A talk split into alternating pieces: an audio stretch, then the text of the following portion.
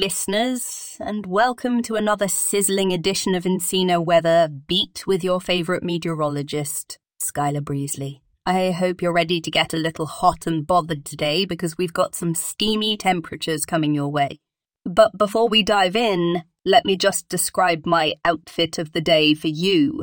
I'm wearing a barely there tank top that's hugging all my curves, along with some shorts that are, well, let's just say they leave little to the imagination.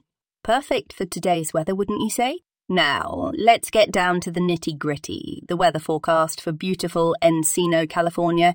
Today is Sunday, June 4th, and I hope you've got your sunscreen handy because we're looking at a high of, oh my, 58 degrees Fahrenheit. That's right, folks, things are really heating up out there, so make sure you stay hydrated and take some breaks in the shade, if you know what I mean. As for tonight, we can expect the temperature to drop a bit, getting a little cooler as things often do when the sun goes down.